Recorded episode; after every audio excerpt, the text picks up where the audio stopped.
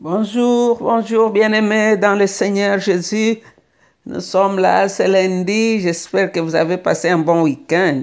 C'est un lundi merveilleux, c'est je crois le dernier ou l'avant-dernier lundi du mois de septembre. L'année est en train de toucher à sa fin. 2020 est en train de partir avec tout ce qu'il a eu comme, euh, comme problème et comme bénédiction aussi. Le Seigneur t'a réveillé, il m'a réveillé. Nous sommes sur la terre des vivants. Nous sommes en train de parler, de vivre, pendant qu'il y en a qui sont partis hier soir et ce matin même très tôt. Mais toi et moi, Dieu nous a encore gardés parce qu'il n'a pas fini avec nous. Oh, la Bible dit, il renouvelle ses compassions chaque matin. Ce matin, il a renouvelé ses compassions, il a renouvelé ses bontés. Quelqu'un a dit, c'est la plateforme de la vie, le temps s'enfuit. Chaque jour, chaque minute, il faut compter ça comme une bénédiction. Donc nous sommes là, le Seigneur t'a fait grâce, tu as, tu t'es levé, tu as marché, tu as parlé. C'est un miracle. Se lever, marcher, parler le matin, s'habiller seul, c'est un miracle. Nous devons être reconnaissants à Dieu de ce que notre cœur est en train de battre correctement et le sang en train de circuler dans nos veines correctement. Nous allons méditer la parole de Dieu dans Matthieu chapitre 3. Aujourd'hui, nous prendrons la dernière partie de ce chapitre, du verset 13 jusqu'à la fin. Je vais lire la parole de Dieu. Alors Jésus vint de la Galilée au Jourdain. Il arriva auprès des gens pour être baptisé par lui. Jean s'y opposait et lui dit, C'est moi qui devrais être baptisé par toi, et c'est toi qui viens à moi mais Jésus lui répondit, accepte qu'il en soit ainsi pour le moment, car c'est de cette façon que nous devons accomplir tout ce que Dieu demande. Alors Jean accepta. Dès que Jésus fut baptisé, il sortit de l'eau au même moment, les cieux s'ouvrirent pour lui. Il vit l'Esprit de Dieu descendre comme une colombe et venir sur lui. Et une voix venant du ciel déclara, Celui-ci est mon fils bien-aimé, je en lui toute ma joie. Je en lui toute ma joie. On peut comparer ça au psaume 2, 7, Ésaïe 42, 1. Ça dit la même chose que Dieu a mis tout son plaisir dans son fils. Il aime son fils, c'est un fils obéissant. Donc nous allons voir ensemble qu'est-ce que le Saint-Esprit veut nous enseigner aujourd'hui à partir de cette lecture. Nous avons lu le premier verset qui nous dit alors Jésus vint de la Galilée au Jourdain. Ouais, toute la foule, dès que nous avons vu que tout le monde allait au Jourdain pour se faire baptiser, les pharisiens, les sadducéens, les populations, tout le monde, et Jean était là-bas. Il n'allait pas là-bas parce que Jean était un monsieur qui faisait des miracles mais il prêchait un message, c'était repentez-vous, car le royaume des cieux est proche. Et les gens allaient là-bas parce que ils avaient cru dans le message des gens. C'est vrai qu'il y avait qui en allaient, qui partaient là-bas parce que la curiosité, la mode, tout le monde partait au Jourdain pour se faire baptiser. Alors Jésus aussi est parti avec un groupe de gens. Ils ont marché plusieurs kilomètres pour arriver là-bas. Donc il marcha au moins 1000 kilomètres ou 60 000 miles, comme on dit, de Galilée au Jourdain, au Jourdain pour être baptisé par Jean. Et cela nous montre combien était important pour lui d'accomplir cette cérémonie, ainsi que ceux qui le suivront pourront faire de même. Jésus n'avait aucun péché. On peut le lire dans Hébreu 4, 14 à 15. Mais il s'est fait baptiser, c'est pour s'identifier à nous. Parce que Jésus-Christ était 100% homme et 100% Dieu. Nous l'avons vu avec, aller faire la circoncision. Nous l'avons vu manger comme les autres. Donc Jésus était 100% homme. Il avait pris notre nature pour nous racheter. Il s'est humilié, il s'est chargé de nos péchés. C'est ce qu'Esaïe nous a dit dans Isaïe 53, 12 ou bien Matthieu 3, 13 à 15, il s'est fait baptiser pour accomplir toute la justice de Dieu. Donc nous voyons l'obéissance du Fils de Dieu ici. Pendant 30 ans de sa vie, personne ne nous a dit ce que Jésus faisait. Mais nous avons vu son Père qui témoigne ici qu'il fait, le Fils qui fait son plaisir. Jésus n'a rien fait en dehors de la volonté du Père. Il est venu satisfaire toutes les exigences de la loi. Tout ce que Dieu avait demandé pour sauver l'homme, pour que l'homme soit justifié, Jésus a dit, je vais partir pour faire ta volonté.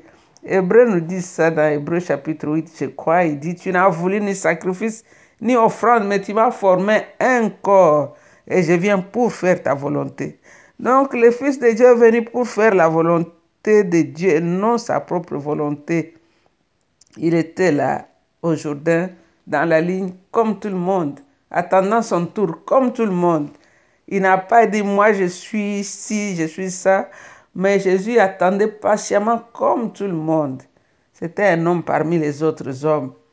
Donc ici, nous voyons quand on est fidèle, quand on respecte les exigences de Dieu, Dieu va ouvrir les ciels pour nous. Du verset 14 au verset 15, la Bible nous dit, Jean s'y opposait et lui dit, c'est moi qui devrais être baptisé par toi et c'est toi qui viens à moi. Jean connaissait un peu Jésus, mais pas totalement. Je crois que ce jour-là, lui aussi a découvert qui était réellement le Fils de Dieu. Il s'est opposé ici, il lui a dit non, non, non, non, moi je veux que toi, Jésus, tu me baptises. C'est-à-dire que Jean a reconnu sa petitesse ici. Ce n'est pas à cause de la foule qui était là autour de Jourdain, qui s'est bousculé pour qu'il le baptise, que Jean avait oublié sa place. Non, Jean ici, il dit à Jésus, toi, tu, peux, tu dois me baptiser par moi.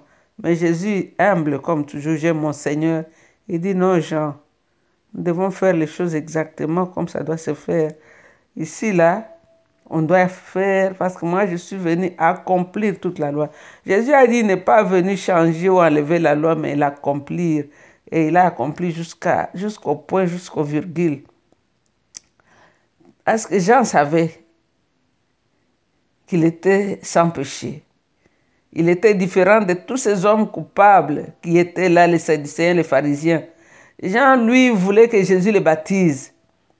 Donc Jésus n'a pas dit non, mais a simplement dit à Jean, accepte qu'il en soit ainsi pour le moment.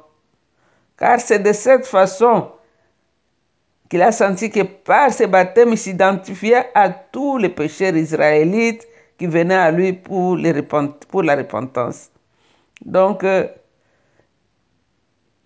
il y avait ici une bonne raison pour ce baptême qui symbolisait comme Jésus devait accomplir, accomplir toute la justice de Dieu.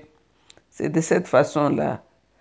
Ce que Dieu demande à l'homme pécheur, c'était que quelqu'un puisse arriver à accomplir toute cette exigence-là. Nous avons vu son immersion quand on l'a plongé dans l'eau c'est un type de baptême dans l'eau du jugement. Jésus est passé par le jugement de Dieu. Donc tout ce qui a suivi après, c'était accompli ici dans le jugement de Dieu, complètement immergé. On l'a mis dans cette eau-là, le jugement de Dieu du calvaire. Donc il n'y avait rien qui était mis de côté. Quand il est sorti de l'eau, cela nous parle de sa résurrection de mort enterré et ressuscité, il a accompli les exigences de Dieu. C'est pourquoi toi et moi, nous sommes justifiés. Nous devons toi, Jésus. Nous devons toi, Jésus. Donc, quand tu continues à pécher, c'est-à-dire tu foules au pied tout ce que Christ a fait ici, lui, le grand Dieu de l'univers, le créateur de Jourdain, le créateur de Jean, le créateur de tous ceux qui étaient là, il s'est identifié, il est devenu tout petit pour entrer dans le Jourdain. Et pourtant, il a le Jourdain dans sa main il tient toutes les océans et les mers dans son vêtement. C'est ce que la Bible nous dit. Mais ce jour-là, il s'est fait encore tout petit pour s'enfoncer dans les Jourdains à cause de toi et de moi. Donc, euh, nous devons suivre l'exemple de ce Jésus ici. C'est vraiment un modèle à suivre. Il n'a pas regardé comme proie arracher d'être égal à Dieu. Il s'est humilié jusqu'à aller à la mort. Donc, se faire accepter pour baptiser ici, c'était s'identifier à la mort, mourir, entrer dans cette eau-là et sortir. C'est vraiment un exemple si nous voulons recevoir la bénédiction de Dieu, si nous voulons recevoir la joie de Dieu, comme ici, Dieu était joyeux de voir son fils, mon fils en qui j'ai placé toute ma joie. Pourquoi? Parce que c'était un fils obéissant. Il a accepté de mourir par son obéissance. Ici, le verset 16 et 17 nous dit, dès que Jésus fut baptisé, dès que Jésus fut baptisé, il sortit de l'eau. Au même moment, les cieux s'ouvrirent pour lui. Il vit l'Esprit de Dieu descendre comme une colombe et venir sur lui. Et une voix venant du ciel déclara, Celui-ci est mon fils bien-aimé, je mets en lui toute ma joie. Mon fils bien-aimé, je mets en lui toute ma joie. Donc, dès qu'il fut sorti de l'eau, Jésus a vu l'Esprit de Dieu descendre comme une colombe et venir sur lui. Donc, comme les personnes et les objets étaient loin et consacrés à Dieu, parce que vous savez, le, Messie, c'est-à-dire l'homme avec son onction. Donc ici, Jésus a vu cet esprit, l'esprit de Dieu descendre en forme de colombe, venir se poser sur lui. Donc c'était pour les consacrer de la même façon. Nous savons que Jésus-Christ était consacré, il était né de Dieu, il était rempli du Saint-Esprit, il était conçu par le Saint-Esprit. Mais ici, le Saint-Esprit est descendu. Donc il a oint comme Messie. C'est comme ça que nous voyons dans l'Ancien Testament, dans Exode 30, 25 à 30, que tout ce qui était là était oint. Même les fourchettes, les couteaux, tout ce qui servait dans les temples dans les tabernacles de Moïse était loin. Donc c'était un moment très saint. Ici, nous voyons les trois personnes de la Trinité qui étaient présents. Donc c'est l'une des trois fois où le Père a parlé du ciel, le Saint-Esprit est venu et Jésus était là, les trois étaient là. Et le Saint-Esprit est descendu comme une colombe. Il avait pris la forme d'une colombe, la colombe est douce, la colombe est la colombe a une vision. La colombe est très sensible. Quand le Saint-Esprit est venu sous forme de la colombe, la colombe est très sensible. Vous savez, quand la colombe est là, tu ne peux pas bouger beaucoup. Quand il s'est posé sur l'épaule de Jésus, c'est-à-dire montrer à Jésus la direction à suivre et l'a mené dans le désert, c'est ce que la suite de l'histoire nous dit. Mais ici, qu'est-ce que le Seigneur te dit à toi et moi? Parce qu'on dit au moment où Jésus sortit de l'eau, après son baptême, le Saint-Esprit descendu. Jean lui-même avait dit dans le premier chapitre de Jean, il a dit quand on lui est venu lui demander qui es-tu et au nom de qui tu baptises? Jean a dit, moi je ne suis pas, je ne suis pas le Messie.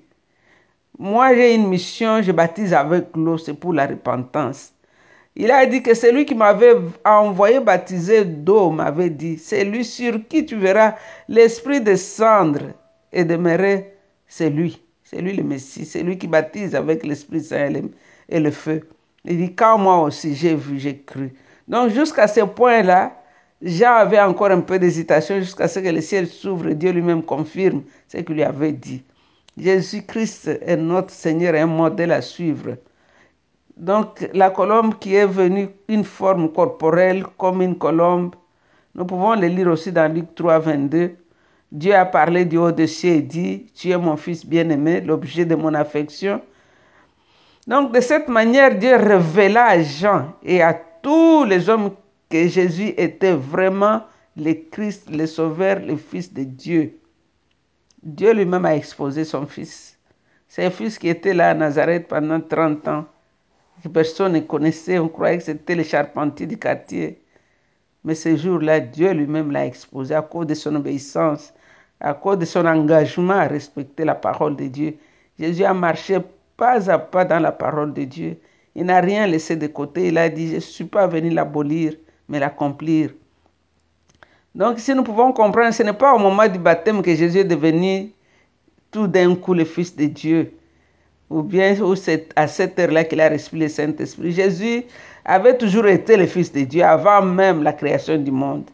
Jean nous l'a dit dans Jean 1, au commencement était la parole, la parole était avec Dieu, la parole était Dieu, et il a habité au milieu de nous. Nous avons vu sa grâce. C'était la plénitude, c'était comme du Fils unique venant du Père. Et sa plénitude, nous avons reçu grâce sur grâce. Donc Jésus-Christ a toujours été rempli du Saint-Esprit et de grâce. Mais ce jour-là, son Père l'a exposé devant les, hommes. Donc à son baptême, Jésus a été publiquement manifesté comme Fils de Dieu devant les hommes. Donc euh, ici, le Seigneur nous parle, toi et moi. Jésus a fait tout ça pour toi. Jésus ne pouvait pas venir faire tout ça, mais il devait le faire. Parce qu'il n'y avait plus un autre moyen pour sauver l'homme. L'homme avait péché, privé de la gloire de Dieu. Jésus a dit à son Père, tu n'as voulu ni sacrifice ni offrande. Les sacrifices, tu ne veux plus, tu ne portes, ça ne te fait l'odeur des sacrifices, ça ne te donne plus plaisir. Mais moi, je vais me faire un sacrifice. Moi, je vais aller pour sauver l'homme. C'est comme ça que le Fils de Dieu a tourné dos à la gloire dans la maison de son Père. Il est venu se confiner dans le ventre d'une femme à cause de toi. C'est pourquoi la Bible dit, si tu entends sa parole aujourd'hui, n'endurcis pas ton cœur. Jésus est allé dans l'eau de baptême, lui qui n'en avait pas besoin, pour que toi tu puisses suivre son modèle de s'abaisser. Ça ne sert à rien de se gonfler. La vie sur la terre est tellement fragile, tellement courte, que nous avons l'éternité à passer dans la gloire.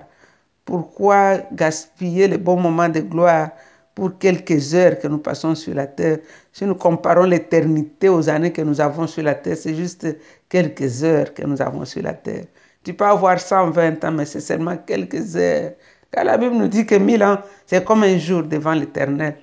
Donc, euh, nous allons louer le Seigneur, nous allons lui dire merci pour sa parole.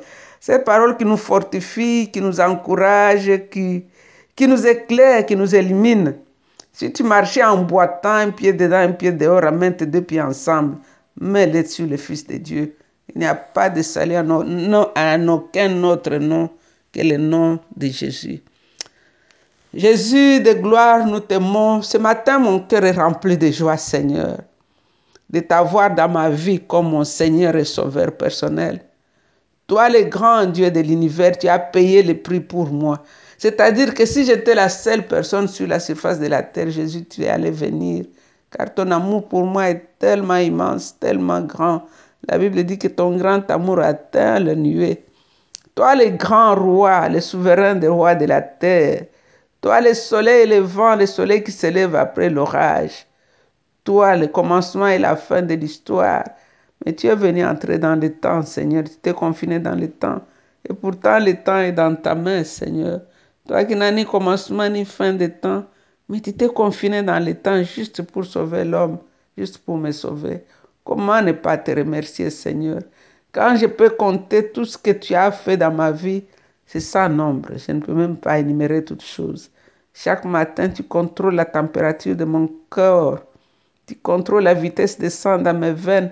Laisse que chaque battement de mon cœur devienne une adoration pour toi, Seigneur consciemment ou inconsciemment, que chaque jour, quand mon cœur battra, prends ça comme une louange, comme une adoration. Je t'aime, grand roi. Toi, le plus beau. Tu es le plus beau, Seigneur. Quand on compte des milliers de beaux, tu sors toujours le premier. Quand on va aux élections, tu passes toujours. C'est toi notre champion. Tu es le ressuscité. Tu es monté. Tu reviens bientôt dans la gloire. Toi, tu es Dieu, éternellement Dieu. Michel a dit que tu remontes tes origines depuis les temps anciens. Mon âme t'adore. Toi, le Fils de Dieu, celui qui a fait la joie de son Père. Nous t'adorons, Seigneur. Laissez-les remplis de ta gloire, ô Dieu. Enseigne-nous à compter les jours.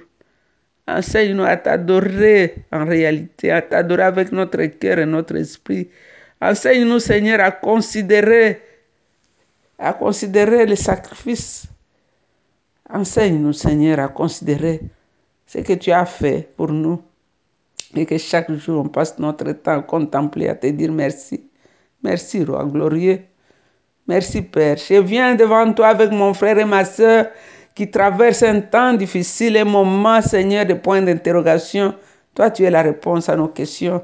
Que celui qui est affligé, Seigneur, que cette parole la console, qu'il trouve la joie, Savoir que le temps que nous passons sur la terre, c'est juste nous préparer pour aller vivre dans l'éternité. Car il y aura un jugement un jour. Chacun rendra compte du trait d'union entre les jours où il est né et les jours où il va mourir. On dit il est né tel jour et mort tel jour. Mais le trait d'union entre les deux dates, c'est ça que tu nous as donné à gérer Enseigne-nous, Seigneur, à compter nos jours. Nous t'aimons, Jésus. Console mon frère, console ma soeur. Relève la tête de celui qui a le front courbé, afin qu'il puisse apprécier ta gloire et te bénir. C'est dans le nom de Jésus et avec beaucoup d'actions de grâce que nous avons ainsi prié. J'ai dit Amen, Amen. Vous êtes bénis, restez bénis. C'était votre servante, Maman Jeanne, avec les mamans de l'adoration. Nous vous aimons très, très fort. Vous êtes bénis et restez bénis. Bye bye.